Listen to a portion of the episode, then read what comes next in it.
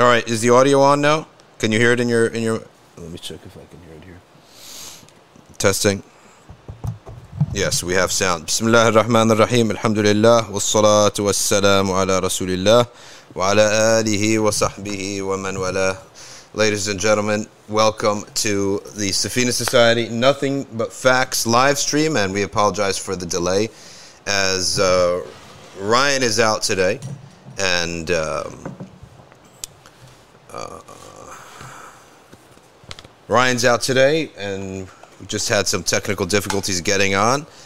But today we cover Nuruddin Zinki, and Habib, if you could possibly put on the um, the, the panel screen with Nuruddin Zinki. The title Nuruddin Zinki, to me, is one of the greatest heroes in all of Islam because I loved his style, the way of, he did things, and he came up in such a time, in such a time of chaos, very similar to our times. He came up to a, in a time where the Crusaders, as Habib is going to put it up there, right? The Crusaders had taken over four major cities, okay, including Jerusalem, Edessa, Antioch, okay. They've taken over four major cities along the coast of Shem. And the Muslims themselves were so pathetic, so pitiful at that time that the majority of their rulers were drunkards, people who drank, people who were inept, people who were incompetent, and people who would gladly side with the Crusaders against one another. They would attack one another, they were fighting one another, and they were obad dunya, they were worshippers of dunya. Amongst them came up a gangster. This gangster's name is Imad ad-Din Zenki. He's a Turk. All right, Imad ad-Din Zenki is a Turk who is somebody who um, was extremely competent. Pious? No, not pious at all. Not even close to pious. Okay? Not close to pious at all. But was he competent? Very competent. Okay? And he had a philosophy that was very interesting for us to learn. His philosophy was the concept and the idea that in chaos, you must remain on the attack, or else you will be attacked. Okay? That was the philosophy. Okay? Of don't put it in the corner, put it go down to third corner uh, uh, no keep clicking those scenes and there's a scene where it's set for you. On the left. On the left. Yeah. There's a scene where, yeah there. Imitate that. Stick it up there. Okay. Ahmad ad-Din had a saying there can only be one tyrant at one time. There's ever only one tyrant at once. Meaning if I'm the tyrant there will not be another tyrant. And he was a man who cannot be described by any means as pious but he can very well be described as a king who you're not going to want him as your king, right? You're, but if he is your king, you will not have problems. This is a man who kept no no word. He had no word. He was purely the uh, idea with him was the ends justify the means. I'll give you an example. He wanted to conquer. All he did, he spent his life. This is Game of Thrones stuff. Okay, this is total Game of Thrones stuff.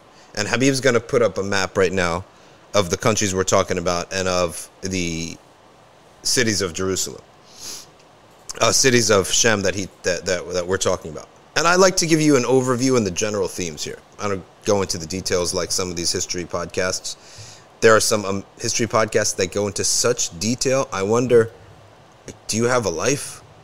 Seriously, such detail that is the listeners no way. Like you ever you guys ever heard of the Hardcore History podcast? There is no way a human being can actually keep touch with the the amount of details. Keep, keep that in your mind. Amount of details that this guy gives in the Hardcore History podcast. So I, I don't listen to it. It's too much detail. Give me the general idea and the important themes that go through it. And the theme of ad-Din az-Zengi's uh, rule was that in a state of chaos, okay, being constantly on the attack is the only way to survive. And he survived. Not a lot of people survived at that time.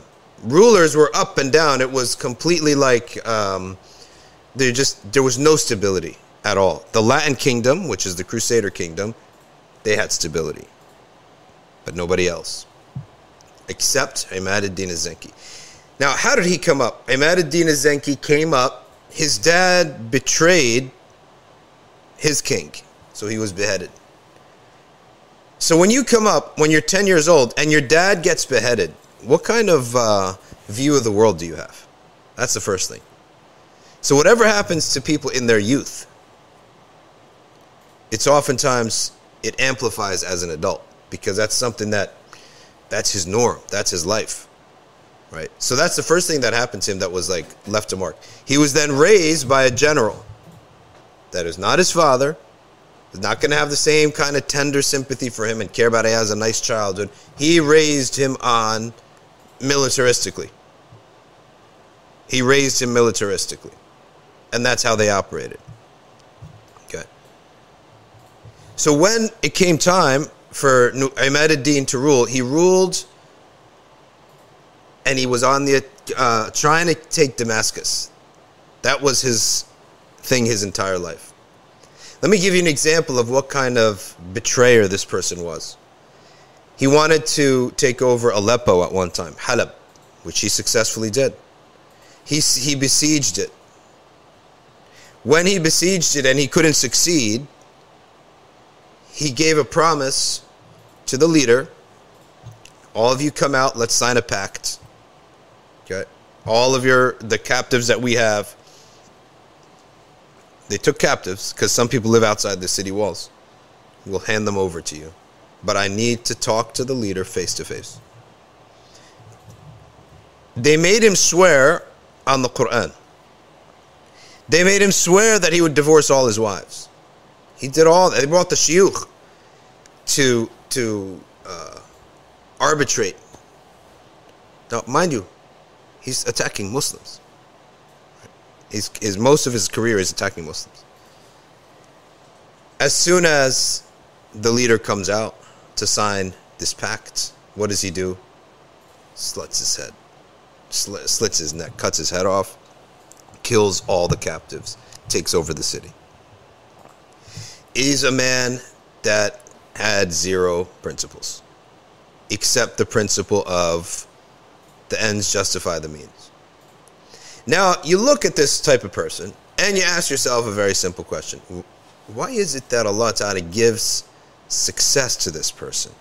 Because by all measures, he was successful. Okay? He was extremely successful as a worldly king. How did he end up getting killed? He ended up getting killed because he was drunk. And a slave, slave, um, drank from his cup. So he pronounced a death penalty tomorrow on this slave. So the slave is afraid. It's a Christian slave. To the middle of the night, he killed him. That's how he died. Right? To show you that wasn't really exactly what we call a noble death. But he did, he, his achievements are two in his life. Are two main achievements in his life. Number one, he was the only stable kingdom in that world. And it was strong. And by conquering multiple cities, the trade increased and improved. The tijara and they became rich. Now, the third thing, or the second major contribution, actually had nothing to do, nothing to do with Islam and the deen and the motives of Islam, had purely to do with the motives of dunya, as was his track record. How could we say that? How can we judge the motive of another guy? Look at the guy's track record, right? Look at how the guy lives. The guy's a drunk. The guy is. Um, can you stick the other one on actually? To give you sorry for the hassle, but the uh, the one that has all the Crusader town, towns in it. The guy's motive not once showed any respect for the word of Allah, but he does something at the end of his life that triggers some belief in the hearts of Muslims. And what was that belief? He conquers a major castle, a major city and citadel and fortress and stronghold of the Crusaders, which is Edessa. When he conquers Edessa, it all of a sudden gives the Muslims some heart. And he sits thinking, the Muslims realize, we just, we beat these guys. And you don't understand the, the, the cowering, the cowardice, the fear that the Crusaders put into the heart of Muslims. And it was, what's his face? What's the guy's name? He uh, one of the first biographers uh, of the Crusades. And I like to get it from the Christian perspective because when the Christians say something about their own events, right, then uh, it tells you something. What's his name? He's one of the major early, early authors, and of course they try to rebut him because he, by by essentially telling the truth, he ends up saying a lot of nice things about the Muslims. Uh, Stanley Lane Poole is his name. And of course, all the modern historians, they want to re- debunk him because to justify their job, basically, essentially, they need to come up with some new idea. And this guy's giving the Muslims too much credit, blah, blah, blah, blah, blah. So Stanley Lane Poole, okay, uh, Hamza Hussein, we're not talking about Nuruddin. We're talking about Imad ad-Din, his father. Okay. All of this, we're talking about Imad ad-Din, not Nuruddin the father of Nuruddin. Imaduddin, you ask yourself, and I brought up the question. You ask yourself, why does Allah give this tyrant such success? It's because Allah Ta'ala is using him to lay the foundation for somebody else. And that is Nuruddin az-Zenki. Right? So Imad ad-Din is your typical gangster. What's going on? That file's too big. File's too big? Screenshot it. Yeah, screenshot the uh, the important part of it that has the Latin Kingdom in it. Yeah, all that. And then actually minimize a little bit, click like control minus so the screen shrinks and then screenshot that. So uh, Plan C says hopefully he's a Hanafi. This guy's barely a Muslim. Imad ad-Din, yeah, he's a Muslim, of course, but um, when he tried to take over Damascus, what did the ruler of Damascus do? He sent an emissary to the Crusaders themselves for help against Imad ad-Din. So Imad ad-Din's goal was to rule over Mosul, which is in Iraq, Halab, Edessa, and Damascus if he could get these four corners, he could make like a shape, okay? And that would be his territory. Now let's ask a question. Where is the link? There is a link here between Nuruddin's family and the future Salah ad-Din's family. We're not even close to Salah ad-Din yet. He's not even born yet. Imad ad-Din az-Zenki, he's always he's an opportunist. Any chance he could he could attack, he attacks. So the Khalifa, Khalifa dies in Baghdad. At this point, the Khalifa of Baghdad is nothing other than a figurehead, right? He's nothing other than a figurehead. He dies, but he has an army. And the sons are thinking of who's going to be the next Khalifa. What does Imad ad-Din do? He has the gall to take over the Khilafah. And he tries, but he fails. He tries to go up to Iraq, Baghdad, he's in Mosul. He goes up to Baghdad and he tries to take over Baghdad, take over the Khilafah itself. How, firstly, how did he even become a governor of Mosul? Because the Khalifa Mahmud, I think is like Mahmud II, at the time he was young. And he had a civil war within, the caliphs had a civil war within, and he banked on the right guy. That's what he did. He basically bet on the right guy and he supported uh, the young Khalifa. He wins the civil war, and as a reward, he gives him Mosul. That's how Imad ad-Din becomes the Khalifa. So when that man, his ally in Iraq, Baghdad, the Khalifa, dies, Imad ad-Din goes to try to take over the whole thing. But he fails. And he's actually on the run, and they almost killed him. While he's on the run, shortly, a little bit outside of Baghdad, what happens? Another wily politician, okay? Another wily politician, all right? We need to minimize it a bit more to get Jerusalem, right? Yeah. Who's this wily politician? Ayub Najmuddin. Ayub ibn Shadi.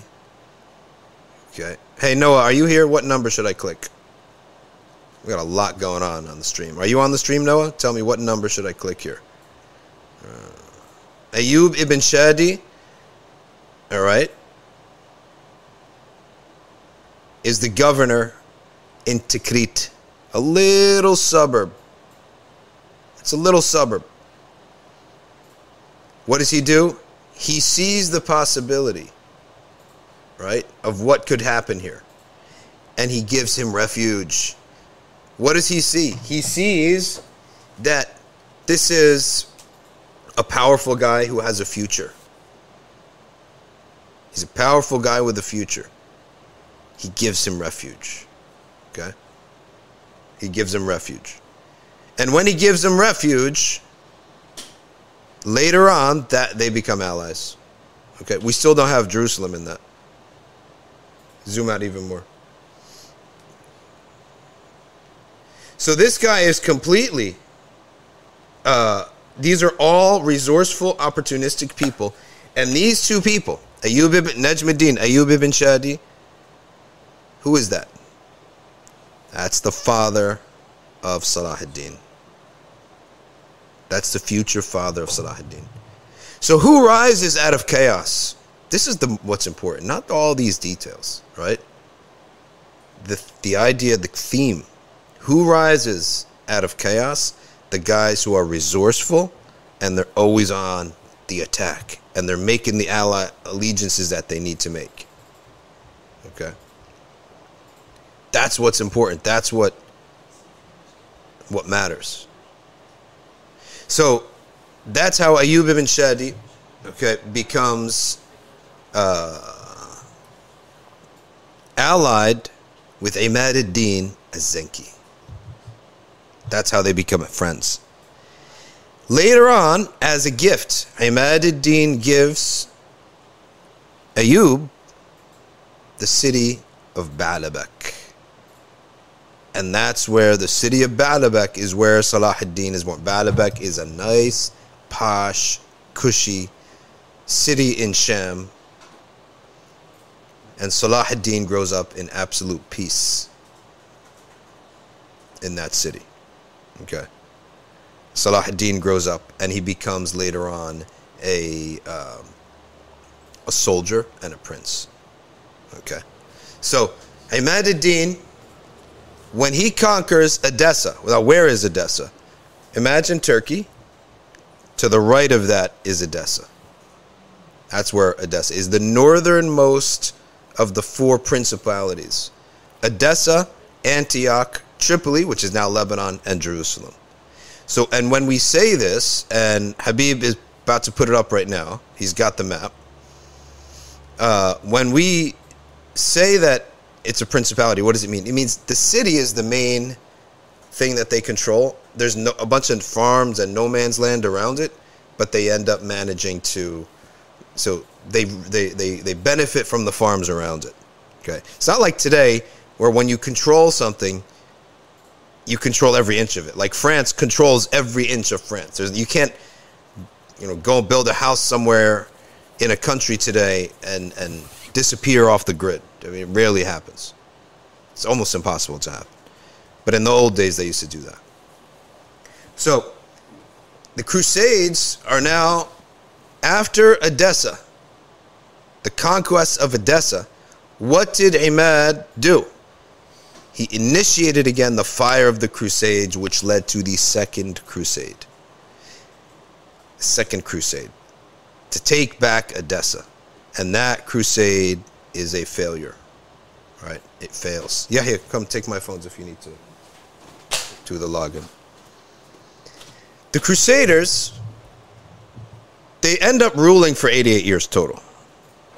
When they ruled, the Muslims were in complete, I would say, disobedience outside of Islam, you know, in not outside of Islam, but outside of what is needed to gain victory in sins, in ma'asi.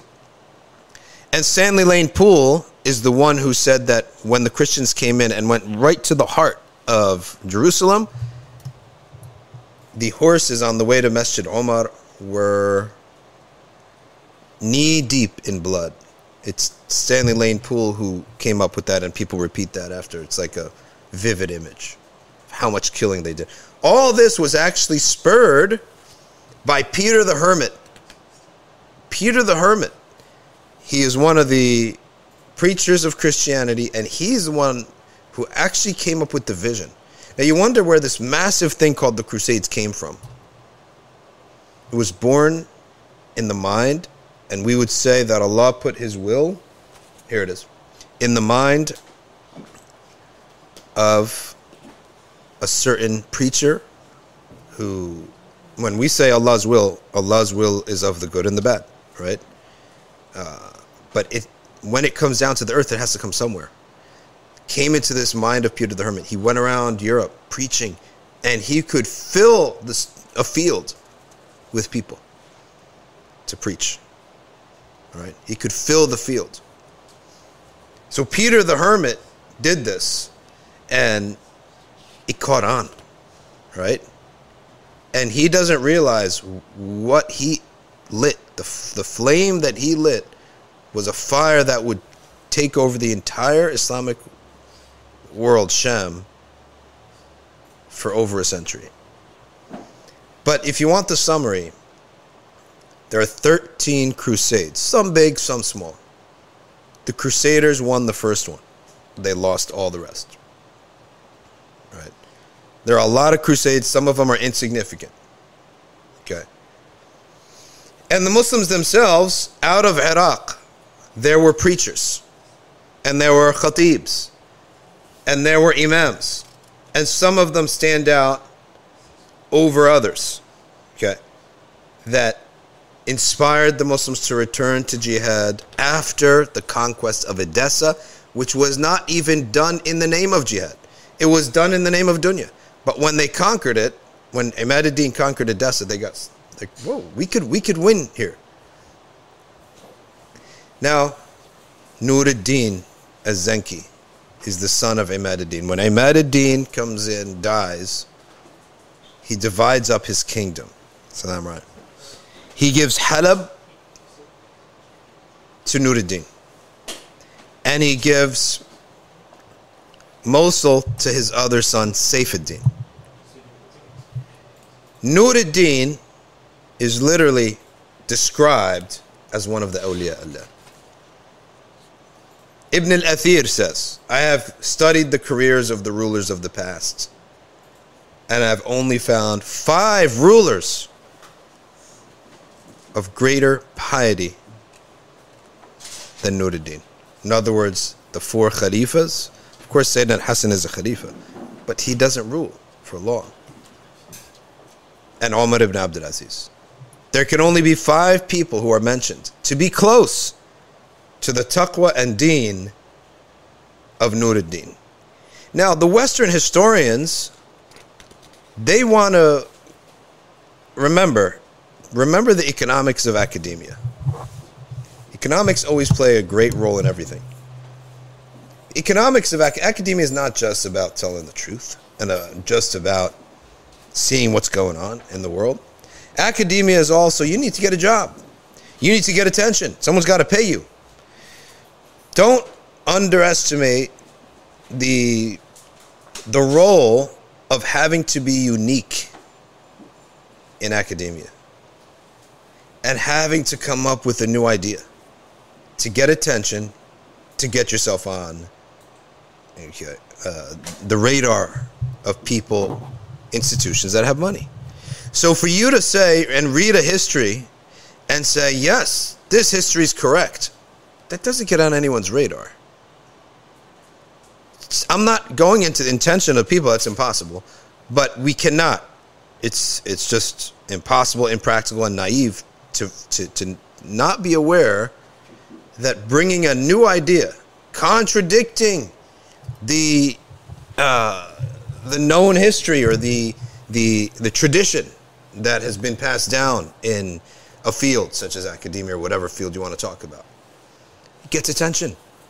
And attention is needed to get you the job. We can't discount that. I think attention you have to get attention in always. the question is are you getting it righteously or wickedly so later historians of the west whom are the most dominant historians of our times because they they write the best history books, which is pretty much a shame, but that's what happens when your civilization's in decline. Another civilization rises up. They're the ones who have the time to study history to write the books, and that's why we're talking about their books. We're not talking about some Islamic historian's books, Muslim historian. Well, they want to put uh, uh, uh, play it that Nuruddin, he's a king like any other king. That's how they. The Salah ad-Din is a king like any other king. They want to put it like that. But even them, this is a good. I like this book. I read it a long time ago. Salah ad-Din by P.H. Newby. I haven't read it again. I probably may not like it a second time I read it, but who knows. But they cannot deny the personal piety that was on display of these individuals. There is a great uh, amount of evidence showing the personal piety of Nuruddin, how he lived. He was austere. Okay, let's put the map up, Brian. We can put it up now that we have it up. Nuruddin was austere. He was a Zahid. He was a Hanafi, and it is said that the madhab that was promulgated were three in his time and in his city. Take a seat, Habib. You can join the podcast. And Yahya, too, take a seat because Yahya just came back from Jamaat and he'll tell us about it. Youth Jamaat. Yeah, Youth Jamaat. If people don't know what Jamaat is, it's mainly essentially um, when they um, go for tabligh. Okay. Um, it's a it's basically a nice trip for the youth. Could you see why? Get the AC to pump out cold air. It's just pull. Is it so hot? That's why the internet's slow. Everything's slow. What's? By the way, we got a major scorcher today. How hot was it outside? Like 92? Huh?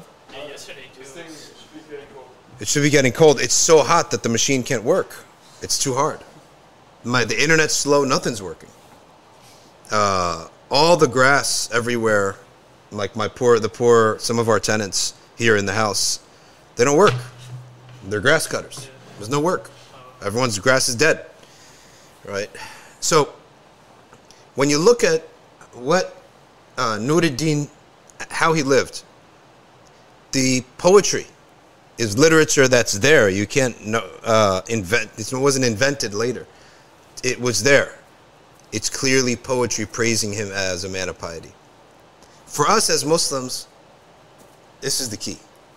Because our, our main belief is that our success comes from taqwa, from sakina. Yet at the same time, you have to be a you have to have some gamesmanship. You have to be a gangster in your profession, and Nuruddin was, and they used that to try to show that he's just a man of dunya like everybody else. But no, you have to be somebody who strengthens. If you're a king, you don't just spread the deen, you solidify your own power. You have to, or else you won't survive. So we take it that when he does that, and he does solidify his own power, and sometimes he is attacking other Muslims. But when he attacks other Muslims, it's always with a green light from a faqih that this is for the benefit of the of the ummah. Like what, for example? Damascus was tied with Jerusalem. Jerusalem is who? The Crusaders. And at this point, Jerusalem was ruled by Baldwin III. Okay? Hey, look up a, if there's a picture of Baldwin III.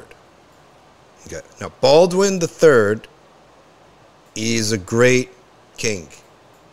He's an excellent king. And when your people have an excellent king, you know that Allah has willed stability for you. When a fool takes over, which is going to happen later on, a fool takes over, then you know that Allah has willed the demise. What's the proof of that? The Quran says, وَإِذَا أَرَدْنَا بِقَرْيَةٍ أَمَرْنَا مُتْرَفِيهَا If we have a specific will, in other words, to bring down a nation, we bring up the fools. Mutrafiya means the people who who care about the details or about the superficials, the atraf, the edges, or the people who are on the edge of intellect as opposed to on the the core of things. Amarna mutrafiya, fafasaqu fiha. They mess it up. Fafasaqu fiha means they destroy everything. They ruin everything. That's why you look at a guy like Putin, say what you want about his morals. Say whatever you want. You want to call him evil, the I'm fine with all that. You cannot say he's incompetent. Nobody could rule these all oligarchs for how many years is he ruling? 20 years now? Nobody could rule for that long and be incompetent. He's not a stupid guy, which is why Russia is something to be called, to be reckoned with. Right? So Nuruddin, his eye is on Damascus, but he does not break any trusts. And he is at one point attacked. He's attacked by a new wave of crusaders. He has no choice but to call upon Nuruddin. Nuruddin comes from Aleppo and he saves Damascus.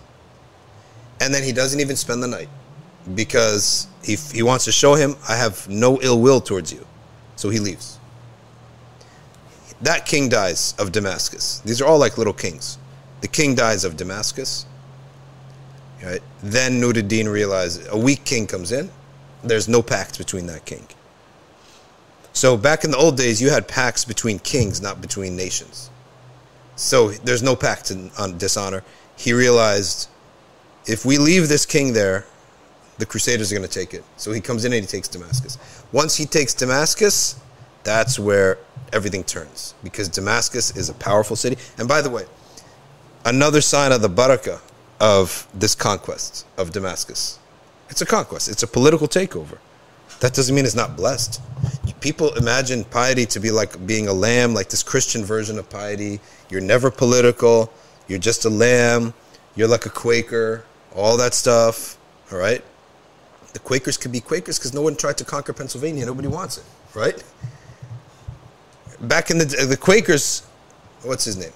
Who was it, the founder of Pennsylvania? Right? William Penn. All right, Bill Penn. He's a Quaker, right? No violence, all everything should be nice and good. I love it. It's wonderful.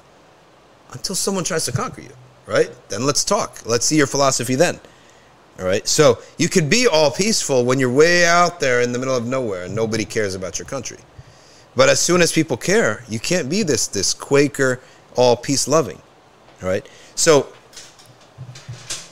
it is a conquest, but it's blessed. And the sign of its being blessed is that the elite and the common call for Nuruddin to come and take over. When they realize the new king is weak, he can't do anything. We don't trust him, we trust you. And in the Sharia, what is rule? Rule for us is by a king who is asked to rule. That's the correct and the pure. That's one. That's the purest form of rule. Is when the elite and the common but most importantly, the elite who speak for the common, the interests of the common folk, the heads of the tribes and the heads of the different groups of if there are no tribes and there are interest groups, there are groups. Right? Demographics. They call for you to lead. And they put the burden of leading on your shoulder. And once that happens, that's the blessed rule. And Nur ad-Din's rule was extremely blessed.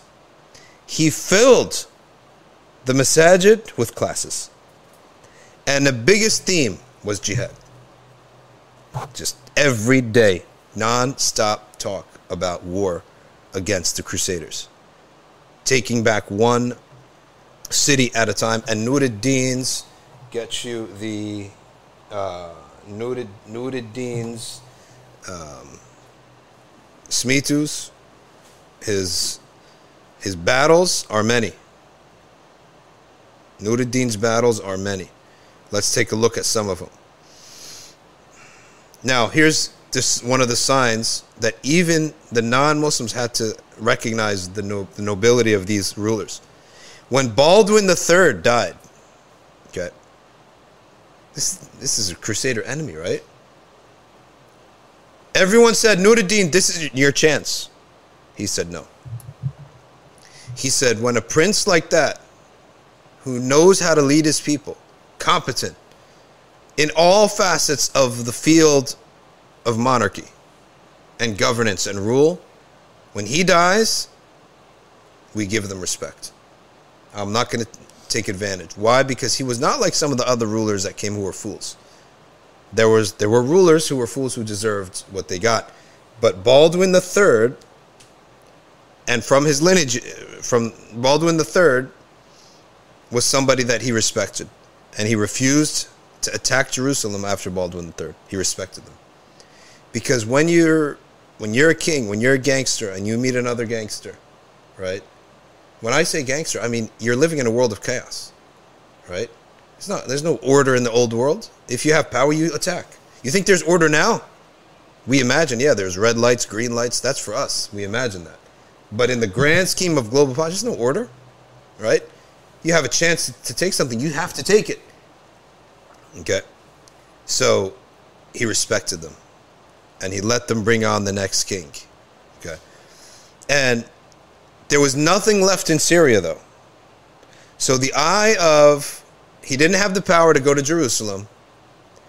The eye of Nur ad-Din was to corner the, was to completely corner the Crusaders. How do you do that? Syria is completely under his control. Now, in the map, under the green kingdom of Jerusalem, go a little southwest, that's Egypt. Egypt is ruled by the Fatimid Shia. Those yellow, blue, red, and green countries there are the Crusaders from Europe, the French basically. You see how, how long the French hatred of Islam comes from? From 1100s, right? So, grandfather from grandson for over a millennium, they've been hating Islam. Okay, so you wonder where that hatred comes from? It's part of their history. Most of what what do we call in, in, in Arabic? What do we call a foreigner? Call him a frangi, which means Frenchman. Because these were the the Crusaders were mostly French, right? And the papacy was in France. So that's why basically the, the, the Crusader history, the history of between Muslims and Europeans, is essentially the French more than anybody else. That's why their hatred for Islam is run so deep. Now, even as atheists, they've sloughed off Christianity, but they've kept the hatred of Islam. Well, they hate all religions now. So, if he can get Egypt, that's the key. If he can conquer Egypt, then he could have two major armies and completely jam Jerusalem from both sides. Makes sense, right? Jam them from both sides. And this happens. It happens when another crusade comes along, and these crusaders, what do they do? Well, they're not dumb either. They realize we're in trouble. If Nur ad-Din gets his hands on Egypt, we're in big trouble. So what do they have to do? They got to take Egypt first. So they try to take Egypt first. Okay? And when the Crusaders come to take Egypt, the Fatimid king reluctantly he phones Nuruddin. I don't know how they used to do it back in the old days. Send a, a horseman, right? Send a pigeon. Send a falcon, right? Fire a smokestack. But they send an emissary over to Nuruddin and reluctantly ask for help. So Nuruddin sends who? His brother. Okay. And he sends the assistant to his brother is whom at this time? Salah ad-Din. Now keep in mind, Yusuf ibn Ayyub, Salah ad-Din, he's just a soldier like anybody else, but he's a competent soldier, and he has a position of privilege with the king, with, with Nuruddin, because Nuruddin inherited the loyalty of his father. Remember, Salah ad-Din's father, Ayyub, is owed a favor by Ahmed. So Nuruddin's dad was basically running for his life. Salah ad-Din's dad took him in into Tikrit, Iraq. So he owes him a favor for life. So he set him up nice and cushy in Syria.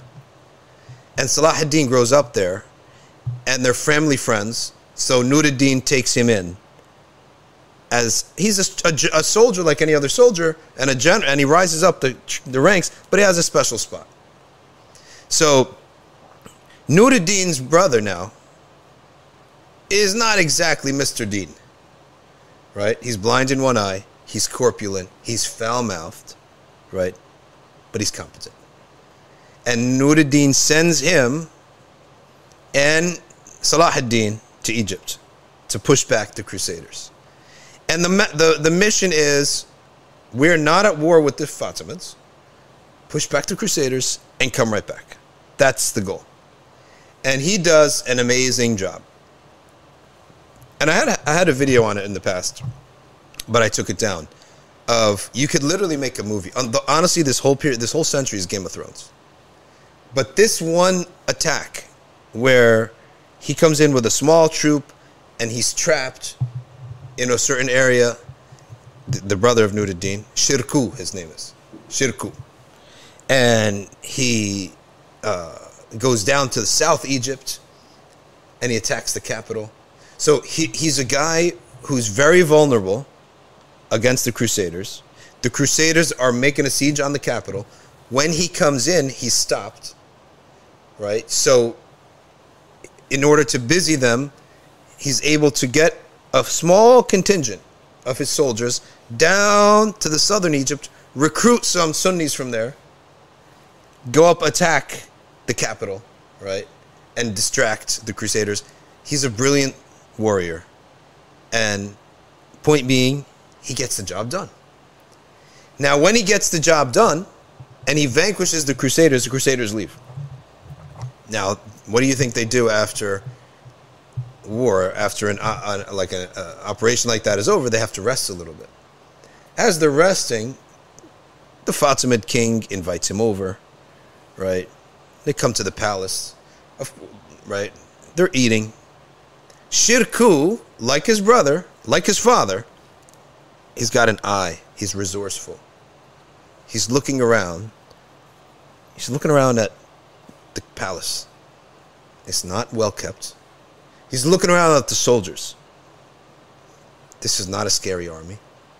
He's looking at the king. He's like 14 years old. And immediately on the spot decides, let's take it. This was not his order, but he knew that this is a great opportunity. So he takes it. He goes back, rallies his troops, they surround the castle of the king, of the Fatimid king and they take over. That was it. No, no, nothing. There was no war, nothing. Very quickly took over. And he's so happy because this was Nuruddin's goal. And if you have Syria and you have Egypt, you will have. What happened in, in the 60s when Israel came about? Israel, uh, uh, Syria, and Egypt realized if we can make a pact together, we can sandwich Israel and we could take over. And they made a pact, but they, they were they were not upon deen. And I talked to, I heard lectures, and I met some people who were in that army, Egypt on the Egypt side. And I heard them saying that the night before the army, the Egyptian soldiers were passing around pornographic magazines. So he knew we're not winning this war. And they didn't, right? The Egyptians didn't. And the Syrian pact was not something based upon taqwa the way Nuruddin established it. So Allah does not give Muslims victory if they're not on taqwa, right? Unless it's paving the way for something else. So, and victory against the kuffar, we should say. Victory against one another, okay, maybe that's something else. But when he takes over, he can't, he's besides himself. He can't believe it. So he sends a letter to Nuruddin. Egypt is ours. They can't believe it. They're like, the goal has been, we arrived at it, right? Now, Shirkuh, we said, is not Mr. Piety. What does he do? There are two castles in Egypt. He alternates partying. One night here, one night there, one night here, one night there. For two weeks, he parties. He ate so much that the doctors say his stomach burst from how much he ate. And he died. Right then and there. So, what does he do when he died? He, he says to his number two, Yusuf, who is Salah ad-Din, Hey, you, most loyal person to Nuruddin that we know, we're family friends. Guess what? You're king. You're king of Egypt. It's like, what? Now, immediately, who comes down? Immediately, his dad. Now, remember who his dad is. His dad's loyalty is to himself. His dad saved Nuruddin's dad, knowing this is a political bargaining chip I can use later on.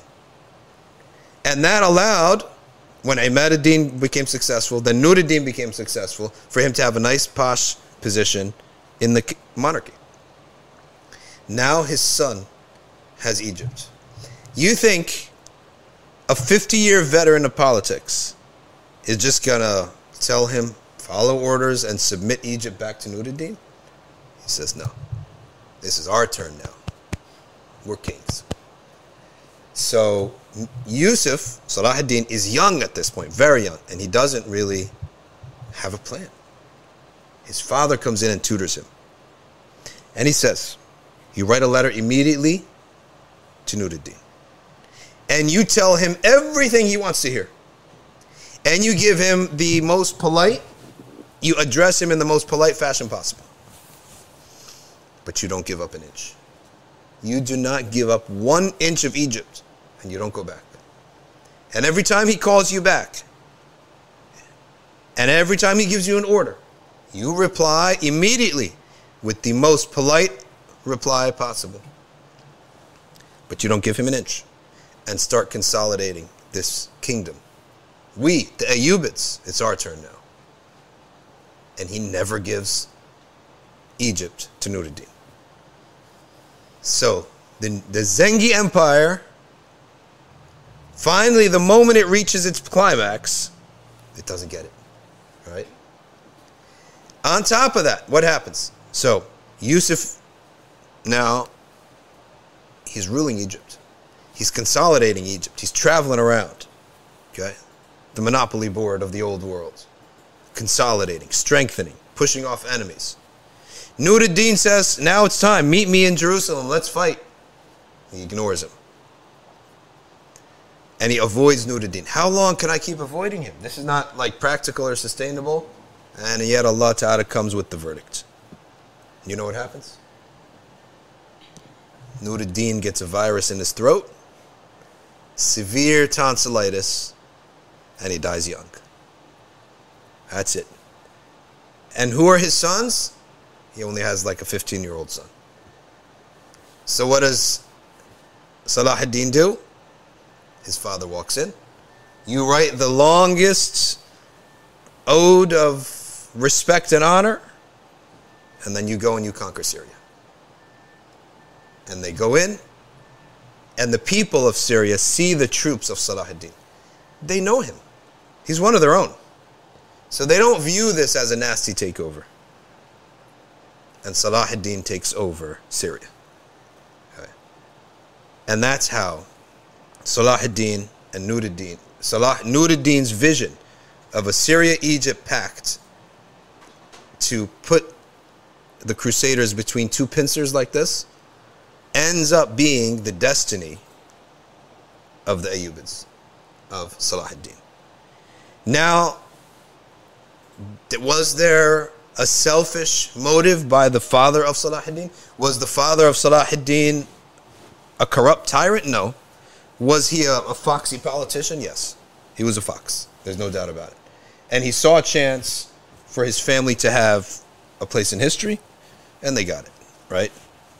And so a pious person like Salah ad-Din, well, at the same time, I guess you have to listen to your father, right? So Allah has forced him almost. It's almost as if Allah jammed him. Well, you got to listen to your father, right? Obey your father. So it came to Salah ad-Din in that respect. So that's the summary of Nur ad-Din, Salah ad-Din. If we want to talk about Deen and Aqidah, then both of them were extremely pious. They were Asha'ira. They promoted the Ash'ari school of Aqidah.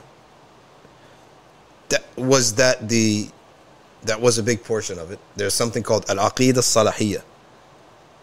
Why is that? It's because there was a lot of Shiism in the air at the time. A lot of Shiism.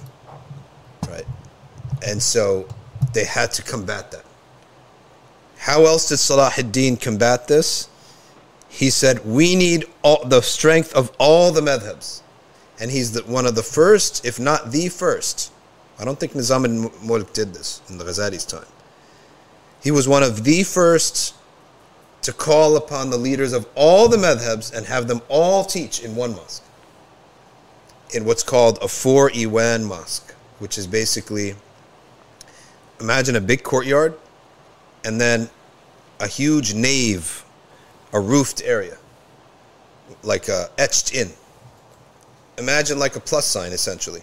The, the middle of the plus sign is open air with a big fountain for wudu, and each of the legs of the plus sign, the limbs, is like a domed, uh, hollow area, and there, each, madhab has one, and their each madhab is assigned to leadership from their own that manages it. Why? Because we need all hands on deck to combat the Shiism that's in the air. Shiism was a thing of the Arabs in the past. It wasn't a Persian thing, right? It became Persian later but it was an Arab issue. They were fighting within. And so the Fatimids were Arabs who had established themselves in Egypt and Salah ad-Din in order to combat this. So he did have a keen eye on theology. Salah ad-Din, he believed that victory is by ibadah and sakina. One of the proofs of that is that he assigned a sheikh to remind the people of piety all he was supposed to do is worship Allah day and night and give a couple speeches to the troops. Every troops are divided into companies. Every company had one. Right? Every and and the sheikh of all of them, right, was um, Ibn Qudama. Ibn Qudama at that time was the sheikh who was assigned. Uh, one of the assignments he had was to be in the army give lectures on the laws of fiqh related to war and conquest so that our soldiers can obey them. Right? And that was his job for a period of time. The great Ibn Qudam al Maqdisi. All right. So that's the idea and the concept of how Allah's will. Yeah, Nuruddin came up with something. All right. Yet at the same time, Allah subhanahu wa ta'ala had a different plan and Palestine, uh, Syria and Egypt as the jam of uh, the Crusaders was the fate and the destiny of Salah ad-Din Yusuf ibn Ayyub ibn Shadi. And that led to the Ayyubid dynasty, okay, which uh, has its own history. And in the future lessons, inshallah, we'll talk about the basic history of how Salah ad-Din conquers the Crusaders. Right? Now, we talked about their deen and their aqidah. Let's talk about their personalities. Okay. Nuruddin and Salah ad-Din, two opposite personalities. Nuruddin grew up in a time that's not stable. There's wolves and foxes all over the place.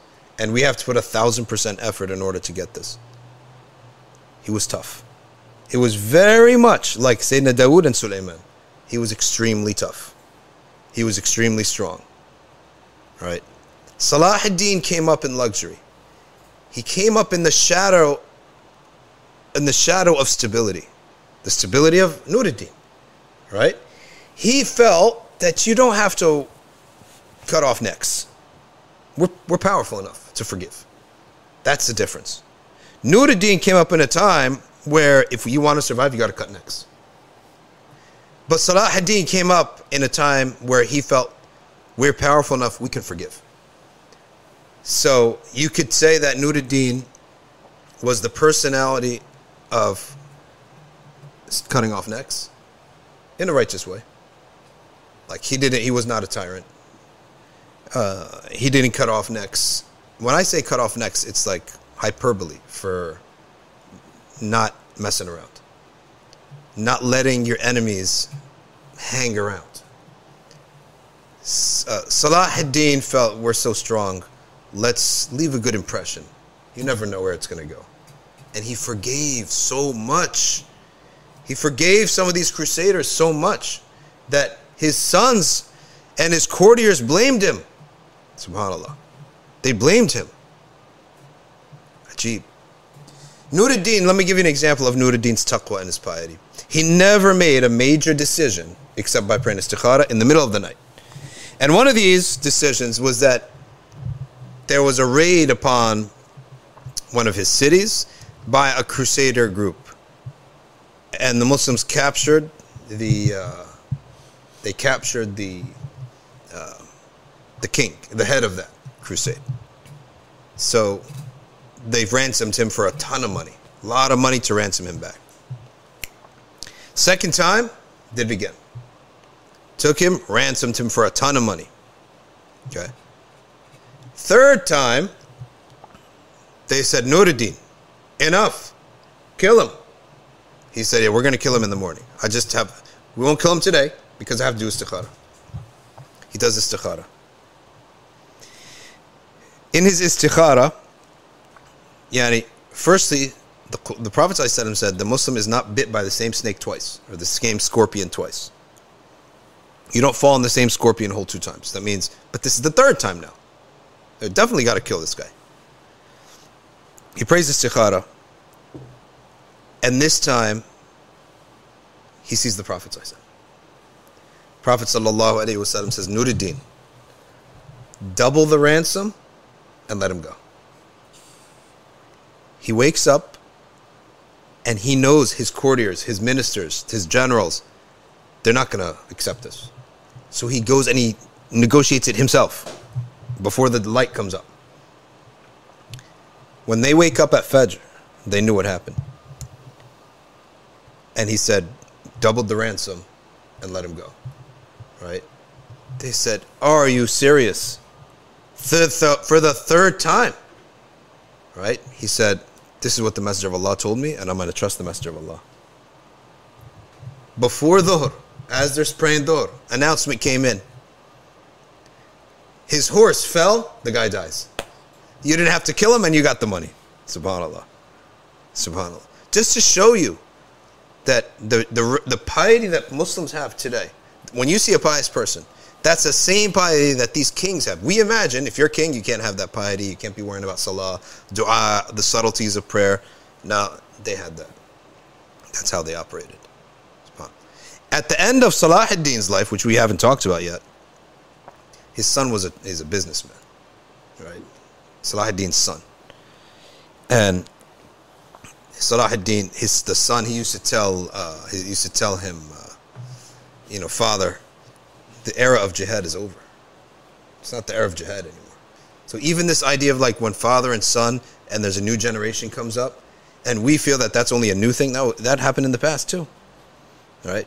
So a new generation and the son was like, "Oh, enough with this jihad stuff. Hold on, let's let's do business with these guys. Like they're not a threat anymore. The Crusaders are not a threat. People don't know. Salah ad-Din's son made a business deal where he gave the keys to Jerusalem back to the Christians. Right? It just they, they had no impact right? They had no army. There was just like symbolic. But he was a man of Tijara. And people don't know that. So anyway, let's stop here. That gives you a good idea. And my goal here with these is essentially to give people a good idea of the history without necessarily going into the details that you'll never remember anyway. Uh, we can go back to the full screen and now start taking your questions and your comments as we scorch in a day that is 92 degrees today outside, uh, where the uh, air conditioner is basically struggling to survive. Huh? It is definitely not blowing out any cold air, no. No cold air.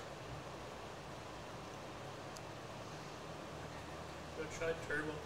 Who? Turbo. Yeah, is there turbocharge on this AC? Oh, nice. There's turbocharge like a video game. All right. Uh, yeah, here, read us some of the comments and questions here while I. Uh, It says Nuruddin wasn't. It says Nuruddin wasn't uh, Maturidi if he was Hanafi. No, the Syrians are Ash'ari. I don't know if at that time, but he's described as an Ash'ari. Was the was giving the keys to Jerusalem only symbolic of an actual handover? Yeah, it was sort of like a symbolic type of handover that was. Uh, there was no real threat, or no, no change of life, but um, Um,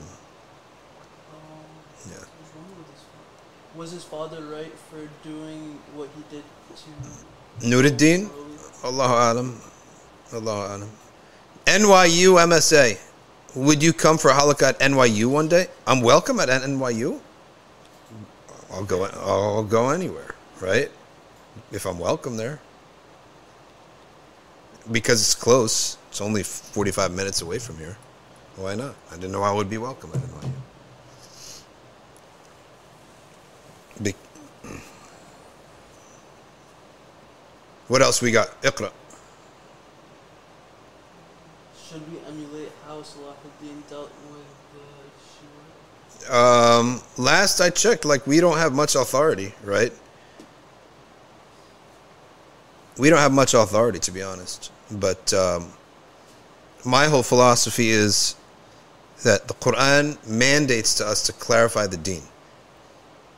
The marbles fall where they fall, right? Don't muddy the beautiful waters of your beliefs and your Deen. That's what bothers me. Am I out for an attack on people? Not necessarily, unless they attack me, right? But I like to. I eh, you love the deen so much when you experience it.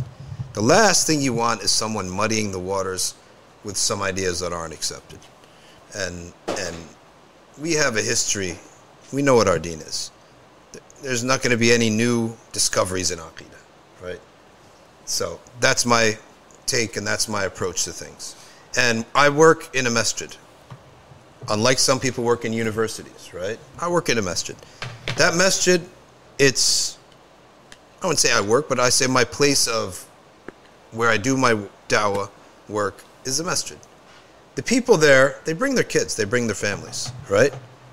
You need to bring them a simple, predictable, and consistent message. Otherwise, just walk out confused, right?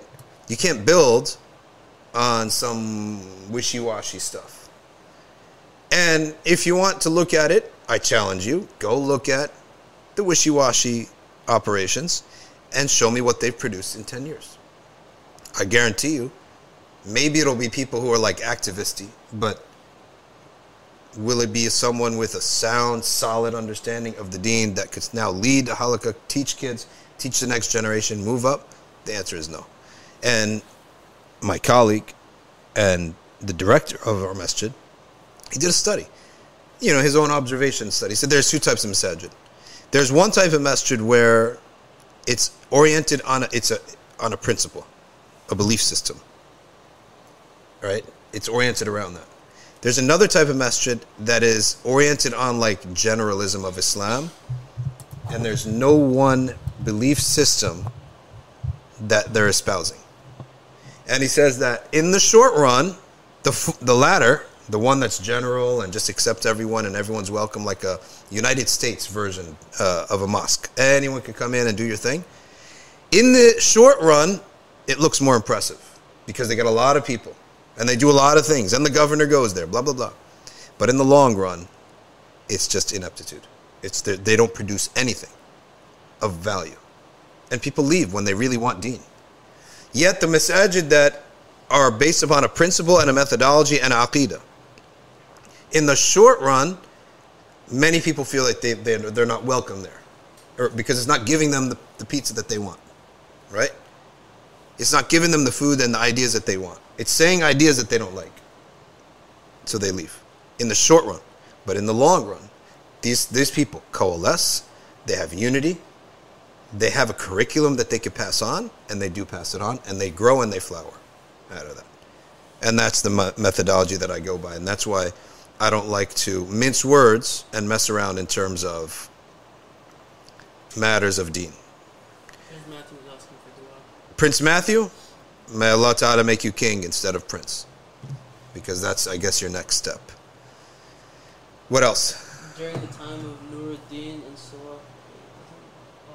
was there was there a Salafi po- population during the time of Nuruddin and Salahuddin? Hanabila, you mean? Yes, there were Hanbalis. There were Hanbalis. Ibn Qudama was there in Damascus in the time of Salah ad-Din. If anyone wants to support this podcast, you go to patreon.com backslash Safina Society. Again, that is patreon.com backslash Safina Society. All of your support is extremely appreciated, and we're only able to put this together by the thank uh, with gratitude to Allah subhanahu wa ta'ala and then to the people who who financially put their weight behind the nothing but facts live stream. People are asking if they can ask any questions. You can ask any question, yeah. Until we basically all if you start seeing that we're all red in the face and completely fried because the poor AC cannot even keep up with this heat Feeling wave. it now, I think. I think turbo's working. Turbo's working? Good. Maybe. Hopefully. You feeling it, B? yes. Well, Ryan, uh, you seem to be like sturdy against all temperatures, right? I think so. Yeah. like in the cold, he does hardly wears a jacket. In the heat, he's not sweating. Um, I heard Dr. Omar saying that Salah ad-Din was the student of Abdul Qadir Jilani. I don't know if they ever met, to be honest, but I do know that Ibn Qudama was the student of Abdul Qadir Jilani in fiqh. And he was in the time of uh, uh, Nuruddin, uh, uh, Salah ad-Din. Someone asked. Yes. What is doctor like? What does Shadi mean? singer, munshid, base, or someone who speaks well, basically.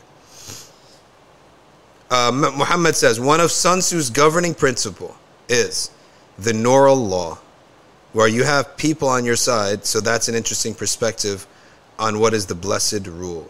Sorry, the moral law. Hey, uh, look up Sun Tzu's moral law and read it to us. Some Sun Tzu. Art of War. Yeah, Sun Tzu, Art of War. Everyone reads that to try to be like whatever, you know. Sun Tzu. He's got some good principles there. Someone asked how do we build up the habit of praying non-obligatory prayers? How do we build up the habit of praying nawafil? By only praying one nafila and then remaining consistent on that for a couple months. Then praying another one. Remain consistent on it. Put the pull up, put, pull up the mic to your mouth and, and t- read us this principle. The first one is, uh, can you hear me? Yeah. Win all without fighting. No, moral the moral Moral code.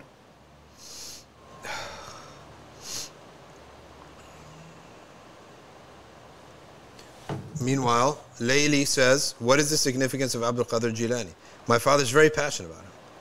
He is one of the uh, great awliya of Islamic history, meaning that he's one of those who are extremely pious and who whose piety has impacted millions of people over the centuries.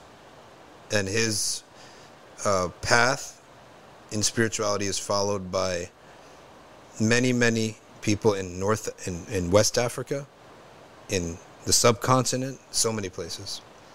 Shaken up, funny.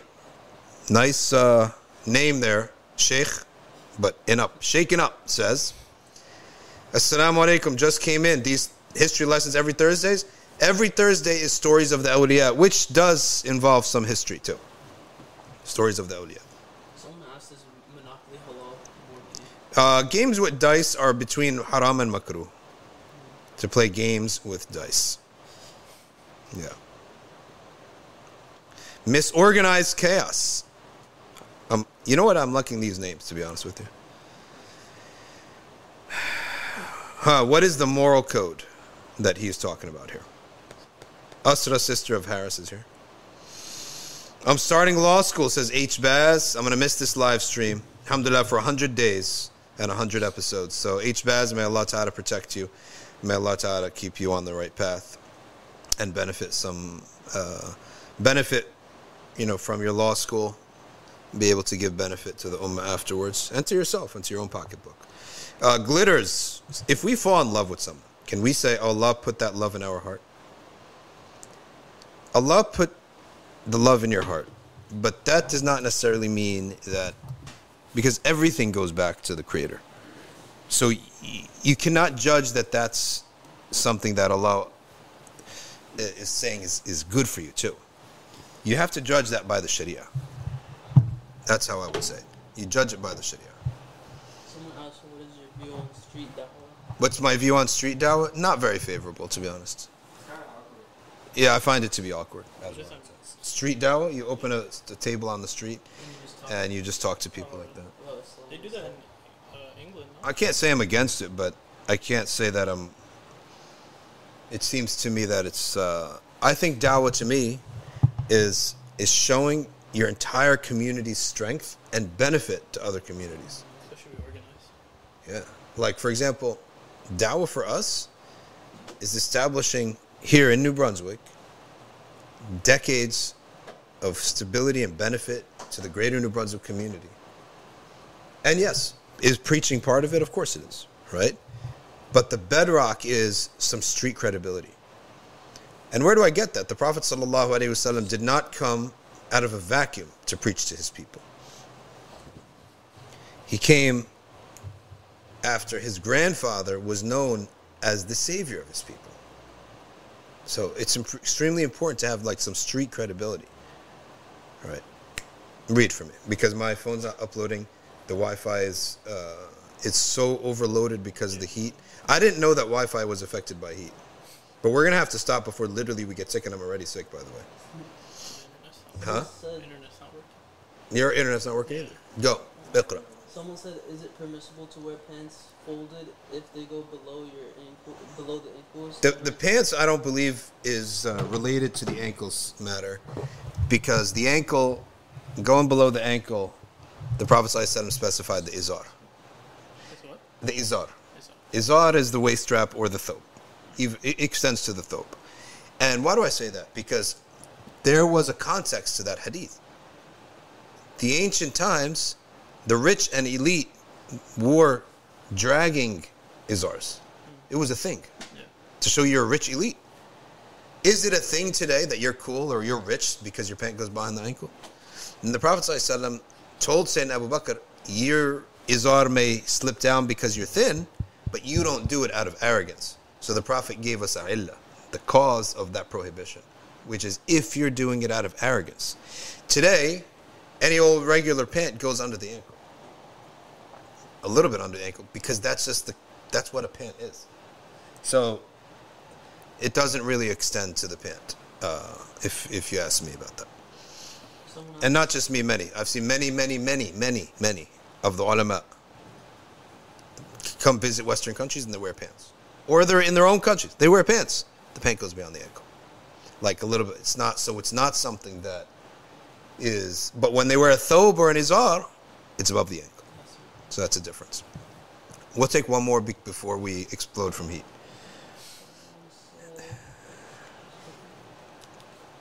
Someone said a question. How do you? How should you interact if you uh, around those who don't like dislike you or you don't have the best relationship with?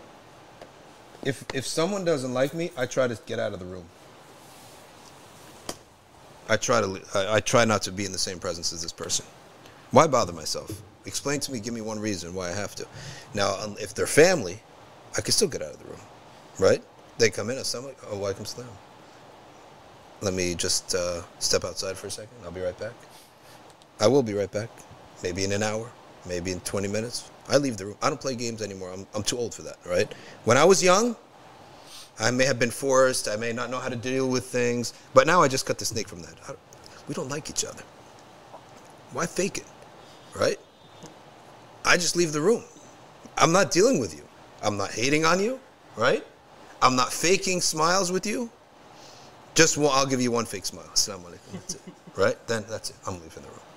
I don't bother. You don't answer the phone. You don't ever answer my texts. When I say something, you mock and you roll your. I'm done with you, essentially. You don't see anything good out of it, so. There's nothing good coming out of yeah, this. so And I'm not your savior. I don't need to. I don't need. To, you don't need me. I don't need you. Right? Why bother? Life is too short. But we do have to temper this a little bit. Why? Because if every time a person says, "Hey, someone in is is giving me grief," I cut, I just cut them off. You're going to be a selfish, right? Like uh, silo onto your own, island onto your own. So you have to do. You do have to temper it a little bit. It's like levels. There are levels of it. Yeah. Yeah, there are levels of it. So if that person uh, is part of your family, then I think that there should be always a bridge there, because the opposite extreme is uh, oh, you're giving me a hard time, I'll cut you off. Give me a hard time, I'll cut you off. Where's your patience? Maybe you actually are wrong, right? Maybe you're wrong. Maybe your personality does need fixing. So you do have to temper it a little bit and not always use that so quickly with everybody. You just become a massive egomaniac after a while because as soon as anyone says anything to you, you just cut them off. So you have to uh, keep that in mind too. Someone said, aren't you supposed to forgive and forget? Like they, they. I forgive you. Khalas, I forget you, but I don't have to hang out with you, right? You're not supposed to forgive and forget. You're not obligated to forgive and forget. Who told you? We're not Christians here. No, if I want justice, I could get justice. I have people. I'm waiting for the justice. When I see the justice in front of me on Yom Al and I enjoy it, then I'll forgive you, right? Say, okay, khalas, uh, uh, oh angels, take, give, let, let him have their hasanats back, right? But maybe I'll need those hasanats. I'm not giving away value, right, for free. Let's see if I need those hasanats on the day of judgment, right? First. So forgiveness is often misunderstood by the weak. It's a cover of the weak. This is one of the things that Nietzsche said that was actually correct. And I'm not quoting it because Nietzsche said it. He just made the observation that everyone else makes. You have no ability to get justice, so you let it go and call it forgiveness. You're not virtuous. Forgiveness is when the guy, he's on the, what did the French call that thing? Uh, his head is on the, the, on the guillotine. Then you forgive him. That's forgiveness. His head's on the guillotine, right? You enjoy the view. Then you said, okay, I forget now. I forgive you. But you, the guy doesn't go uh, uh, rape your wife, kill your kids, kill your mom, run away, and then you say, I forgive him. You didn't forgive him. You're just too weak to get justice. So don't confuse forgiveness with being too weak to get justice, right? SubhanAllah, I said rape your wife, rape your mom, and the and the and the bots are here already. like seriously, it's unbelievable the speed by which the bots Yeah. come, right? Keywords. Unbelievable, Subhanallah. I mean, Google has got to do something about this. All right, folks. I really wish we could stay a a little longer. جزاكم الله خيرا. سبحانك اللهم وبحمدك نشهد أن لا إله إلا أنت نستغفرك ونتوب إليك والعصر إن الإنسان لفي خسر إلا الذين آمنوا وعملوا الصالحات وتواصوا بالحق وتواصوا بالصبر. والسلام عليكم ورحمة الله وبركاته.